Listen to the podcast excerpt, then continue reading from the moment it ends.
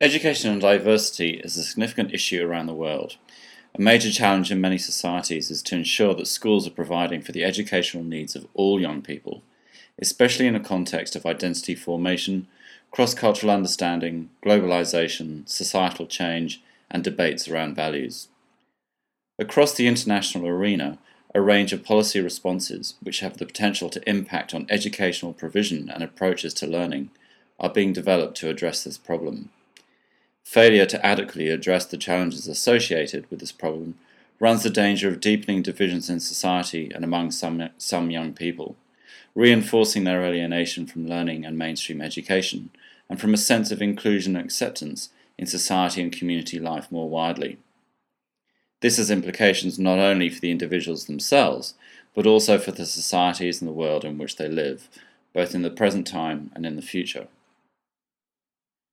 This research is concerned to investigate educational issues associated with identity and cross-cultural understanding, and to identify the ways in which innovative approaches to visual learning can provide opportunities for enhancing learning for all students in a time of personal, societal, and global transition and change. The research is significant in its goal of contributing to the formation of identity, cross-cultural understanding, community building, social inclusion and integration through education. It is original and significant in its use of visual research to inquire into the application of innovative learning experiences through visual explorations by students to address these concerns. The genesis of this study starts with my own upbringing in education. I was born in Rusapi, Rhodesia in nineteen seventy-three to Ruth, an amateur beekeeper, and David, a pathologist. By nineteen seventy-nine, the political situation in Rhodesia was fragile enough to force my family to leave the country, and with my siblings either in employment or at boarding school in the United Kingdom, my parents moved to Libya following an offer of employment for my father at a hospital in Benghazi.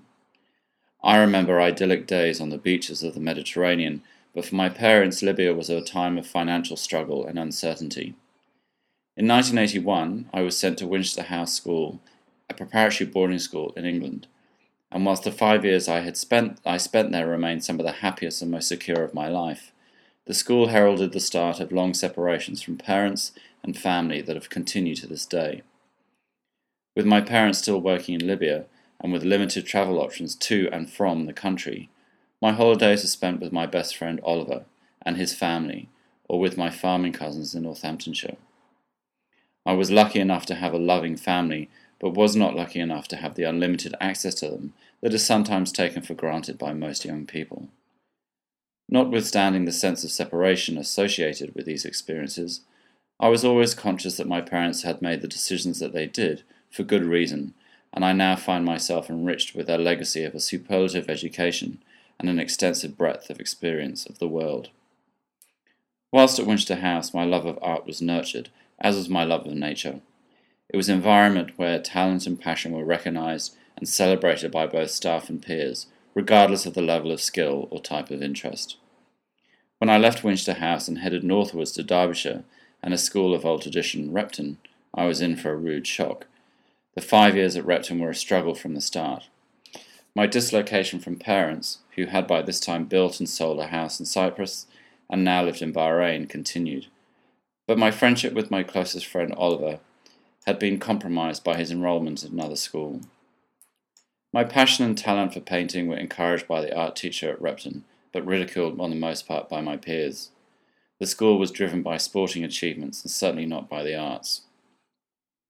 Reflecting on my experiences at Repton, having started this thesis, I realise now that many overseas students struggled at school and were marginalised. At the end of term, I would board the London-bound train with these fellow students, dispatched from Repton as a group that no one really knew what to do with because we deviated from the norm and really had no home to which we could readily return. In nineteen ninety-one, I finished school and headed to London to study at Central Saint Martins Art College.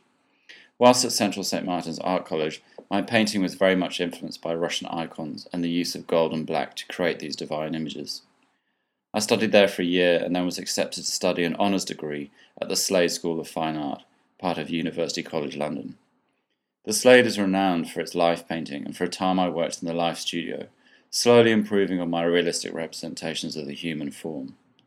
As I moved through the four-year course, the emphasis on my art changed, and I started to work with portraiture and the representation of character. Specifically, I was interested in popular icons of the day, pop stars and soccer players, and I worked in oil paint on large canvases nine foot high. My final degree show in nineteen ninety-six was made up of an exhibition of ten paintings of the most sought-after soccer players in the country. In contrast, but at the same time, I also started to paint more conventional portraits commercially to fund my studies. Portraiture on this level is an interesting pastime. Some patrons like to be caught in a natural manner, almost in a snapshot of time, whilst others like a more considered approach to be taken to their visage. Regardless, all portraiture is a statement of character, position and means, and I remain very interested in the process of capturing these qualities and what story they can tell. By the time I had completed my studies at the Slade, my parents had moved to Cahors in the southern region of France.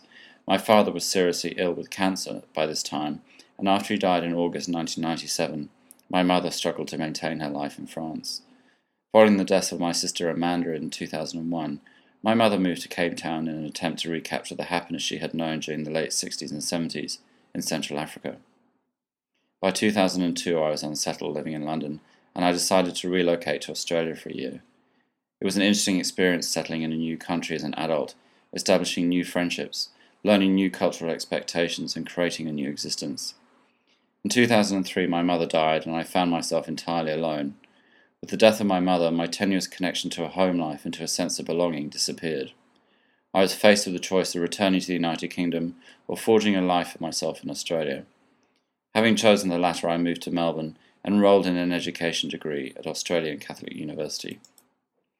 My childhood experiences of dislocation and my experiences as a migrant to Australia have focused my research interests on student resilience, especially through the retention of and expression of identity and culture, particularly through the visual arts. As a pre-service teacher in inner-city Melbourne, I was exposed to classrooms with an almost one hundred percent first-generation immigration immigrant dem- demographic, with a majority of the students coming from the Sudan or Somalia. It was fascinating to observe these students lead two different lives, a mirror of the one they had known all their life in their homeland, and the one as an Australian citizen in an environment with totally new values and expectation. Whilst every effort was made to celebrate their culture, it was evident that among many students there were complexities to be addressed, loss of culture, issues of integration with local and other immigrant student populations, and a lack of understanding of curriculum content and the expectations of life in an Australian school and Australian society more broadly. A key research focus of the study is to ascertain how creative learning in schools can better position all young people, both immigrant students and domestic students, so that they can more readily establish their own sense of identity, so that mutual respect and understanding is nurtured, and so that they acquire the tools and knowledge to build their own resilience and capacity to contribute to an inclusive society and a globalised Australia that is at the forefront of countries in the, in the successful integration of diverse student groups through education.